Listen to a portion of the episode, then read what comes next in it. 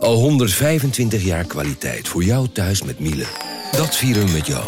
Ontvang nu tijdelijk een cashback tot €125 op veel Miele-apparatuur. Geniet van de kwaliteit van Miele. Voor perfect verzorgd wasgoed en kleding die veel langer mooi blijft. Voor een stralend schone vaat, even perfect als jouw diners. En een stofvrij thuis waarin echt hygiënisch schoon de standaard is. Check miele.nl voor alle feestelijke aanbiedingen.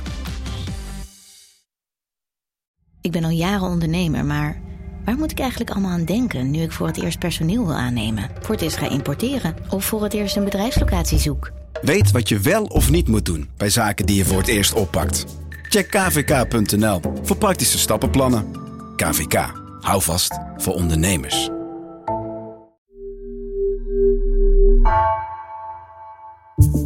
Vanaf de redactie van NRC het verhaal van vandaag. Mijn naam is Egbert Kalse.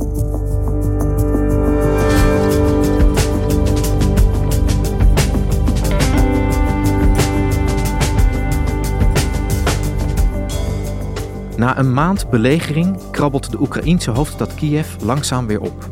Het Russische leger trekt zich terug uit de voorsteden, ziet Floris Akkerman. Nu waarnemers het voorheen bezette gebied weer in kunnen, wordt duidelijk wat de Russen hebben aangericht. Is het bloedbad in Bucha een voorbode van meer gruwelijkheden?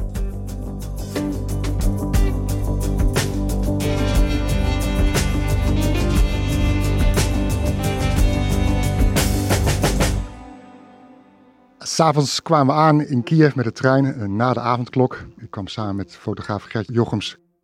Dan stap je de trein uit op een donker station en dan loop je richting de stationshal en dan sta je al op de eerste paspoortcontrole.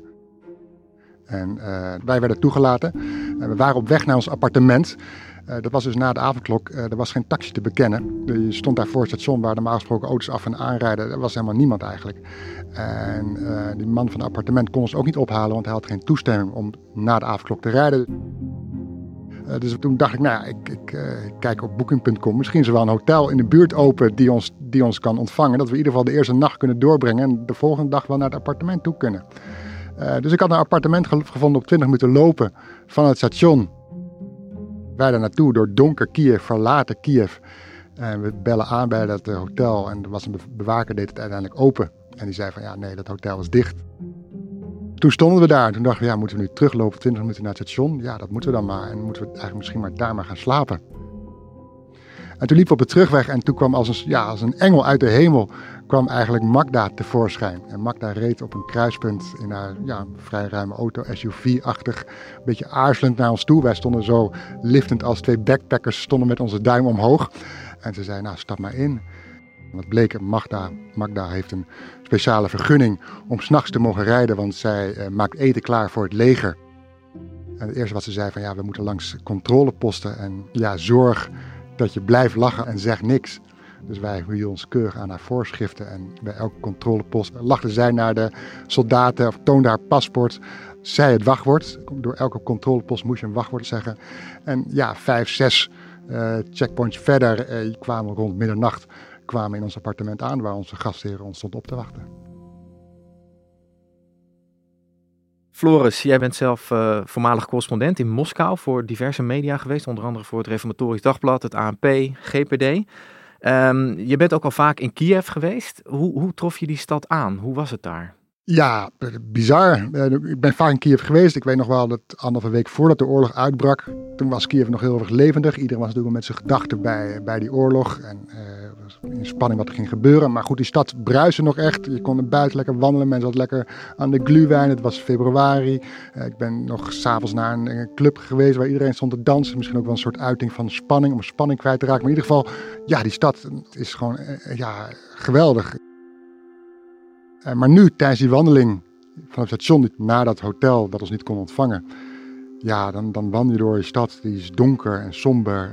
Er is niemand meer, de huizen zijn verlaten, ergens nog een schamel lichtje van iemand die is achtergebleven. Gebouwen, kantoren zijn donker en tegelijkertijd hoor je boem, boem, boem, die artilleriebeschietingen buiten de stad weliswaar, maar dat echoot door die lege stad juist zodat je niks anders hoort. En dan gaat het luchtalarm af, tegelijkertijd met die beschietingen. En ja, dan weet je van, Dit is een totaal andere wereld dan een stad die een jaar of 2 maanden geleden nog eruit zag. Als extra's had ik ook op mijn telefoon, je hebt een luchtalarm-app die dan tegelijkertijd afgaat. Want ik heb gemerkt in Lviv, in mijn hotelkamer hoorde het luchtalarm vanaf de straat hoorde nauwelijks. Maar ik had hem wel gedownload op mijn telefoon en die gaat dan ook af. Aan het eind van het luchtalarm dan klinkt er een hele vertrouwende stem, heel vaderlijk eigenlijk, geruststellend. Uwaga, відбій повітряної тривоги. En die zegt van, het is het einde van het luchtalarm. Можете повертатися до нормального життя. Je kunt je normale leven weer oppakken, alles zal goed zijn. Все буде добре.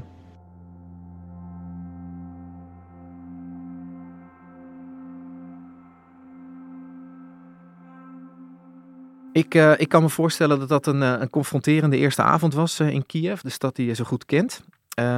Je bent gaan slapen in dat appartement samen met die fotograaf de volgende ochtend. Het werd weer licht. Jij ging de straat op. Hoe was het om die stad een maand nadat je daar nog was geweest eigenlijk te zien? Wat is er in een maand belegering met Kiev gebeurd? Nou, ongelooflijk veel natuurlijk. Je komt aan, je wordt wakker. En nadat het luchtalarm al een paar keer was afgegaan 's nachts. En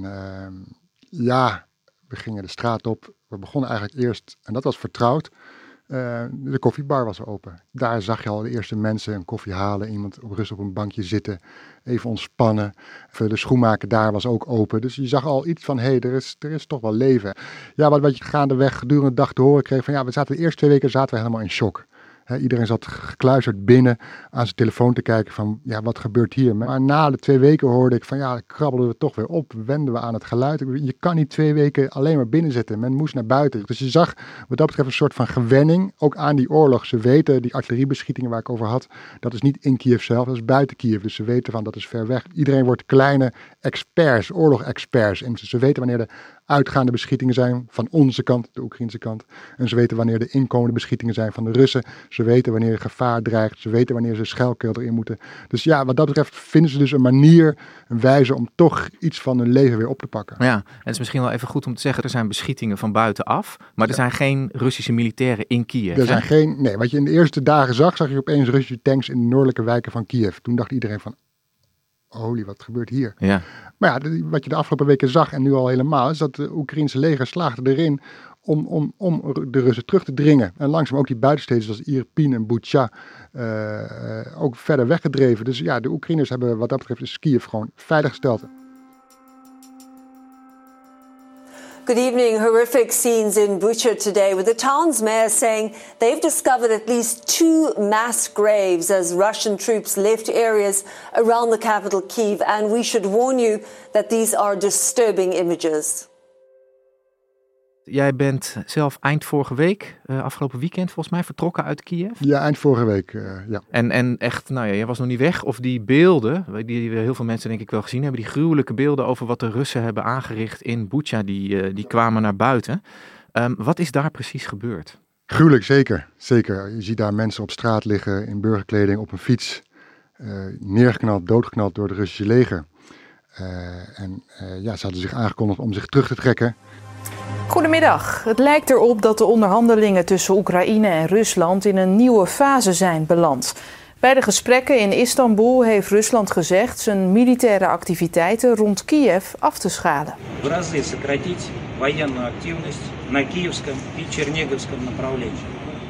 vraagt je af waarom. Ik zou ook zeggen van ja, het Oekraïnse leger heeft ze gewoon verslagen rond Kiev. De Russen hadden gezegd we trekken ons terug uit Kiev. We verminderen onze troepen daar en we gaan ons focussen op het oosten. En nu hebben ze zich teruggetrokken en zie je wat er eigenlijk is gebeurd in die omliggende steden. Bucha, Irpin, in dit geval is Bucha. Meerdere lichamen van de gedode burgers in de Oekraïnse stad Bucha lagen al weken op straat. Dat blijkt uit een analyse van satellietbeelden waar de New York Times over schrijft. Uit internationaal onderzoek, onder meer van de New York Times, is inmiddels duidelijk geworden dat een hoop van die moorden die de Russen gepleegd hebben in Bucha soms al 2 weken geleden zijn. Dus die lijken liggen al weken daar op straat. Merkte jij in Kiev ook al een angst voor wat de Russen met de bevolking, met de gewone burgers kunnen doen in zo'n oorlog? Nou, dat niet. Ik was natuurlijk daar op pad met een idee van een ander verhaal. Het idee van hoe ze wennen aan de oorlog. En ik ben ook niet zo lang gebleven, 1-2 dagen. Dus op het moment dat ik terugkeerde uit Kiev richting Lviv en richting Nederland, toen kwamen deze verhalen naar buiten. Dus die angst heb ik niet gemerkt. Maar ik heb ook contact met iemand in Kiev, de gastheer van het appartement waar we sliepen. En ja, die schrijft mij via een app. Ja, het is niet mogelijk om woorden te vinden wat daar in Bucha is gebeurd. En hij zegt, we proberen geen video's te bekijken, we proberen geen foto's te bekijken, want dat vinden we allemaal eigenlijk veel te eng. En wat blijkt uit zijn app is dat hij denkt dat dit is nog maar het topje van de ijsberg. Dat die moorden die de Russen plegen, dat niet alleen in Bucha is, maar ook op andere plekken in Oekraïne. Ja, klopt. Ja. Hij zegt, er zijn ook andere steden en dorpen in Oekraïne waar gevochten is. Denk aan Mariupol. Dat bijzonder indrukwekkende verslag van die 2 EP-journalisten die volgens Mariupol uit zijn gegaan. Dat waren de laatste journalisten die daar zaten. Dus we weten niet zo goed wat daar aan de hand is. Er is een stadje in Oost-Oekraïne, Volnovacha. Dat is gebombardeerd door de Russen. En ik heb nog contact met een student vanuit een ander stadje uit Oost-Oekraïne. Haar docent Engels, een hele inspirator voor haar, is tijdens de oorlog naar Volnovacha gegaan. Dat is zijn geboortestad. En daar is nu, ze kregen dus te horen dat hij is ontvoerd. Dus we weten niet wat daar aan de hand is. Dus vandaar die vrees ook voor dat topje van de ijsberg. En hij schrijft ook, dat mijn gastheer in het appartement, van als je kijkt naar het verleden, naar Tsjetsjenië, naar Georgië, naar Syrië. Rusland maakt zich schuldig aan misdaden. Hij schrijft ook, Rusland voert geen oorlog, Rusland maakt misdaden. Ja. En pas als de Russen wegtrekken, zoals nu in Bucha gebeurd is, kunnen we eigenlijk de schade opnemen, is dan zijn vrees. Dat we dan klopt, pas zien. Omdat we niet in die steden kunnen. Je komt niet zomaar in zo'n stad dat Rusland door Rusland wordt belegerd of dat door Rusland wordt bezet.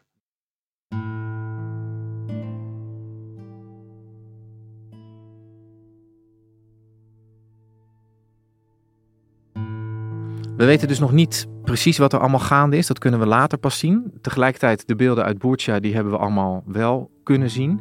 Hebben die misdaden die nu aan het licht gekomen zijn nog tot een verandering in de reactie van het Westen geleid richting Rusland? Nou, wat je nu in ieder geval ziet, het Westen is geschokt.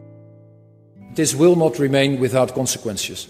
Russia will have to pay a price for this.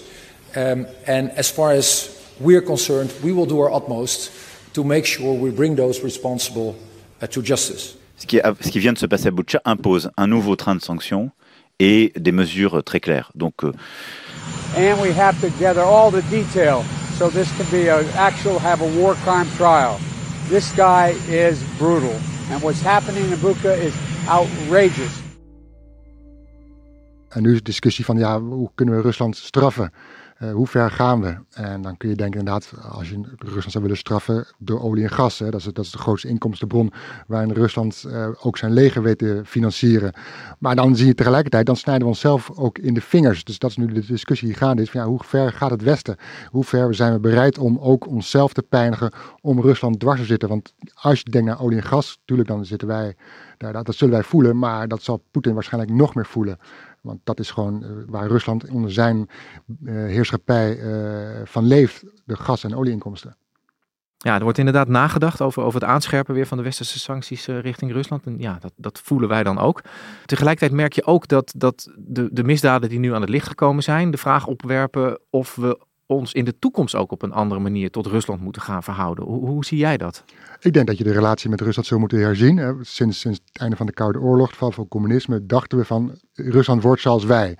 Nederland heeft ook lang gedacht via culturele banden leren we Rusland kennen en dan kunnen we omvormen tot ook een democratisch land met normen en waarden zoals wij die in het Westen kennen.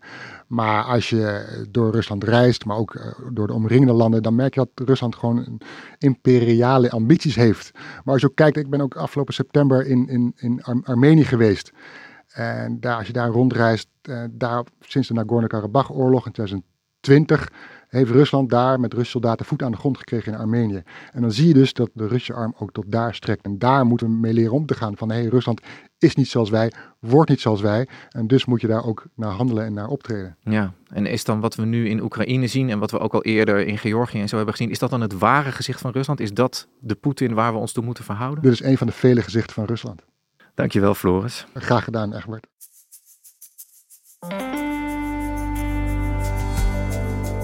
Je luisterde naar Vandaag, een podcast van NRC. Eén verhaal, elke dag. Deze aflevering werd gemaakt door Alegria Ioannidis en Stef Visjager. Dit was Vandaag. Morgen weer.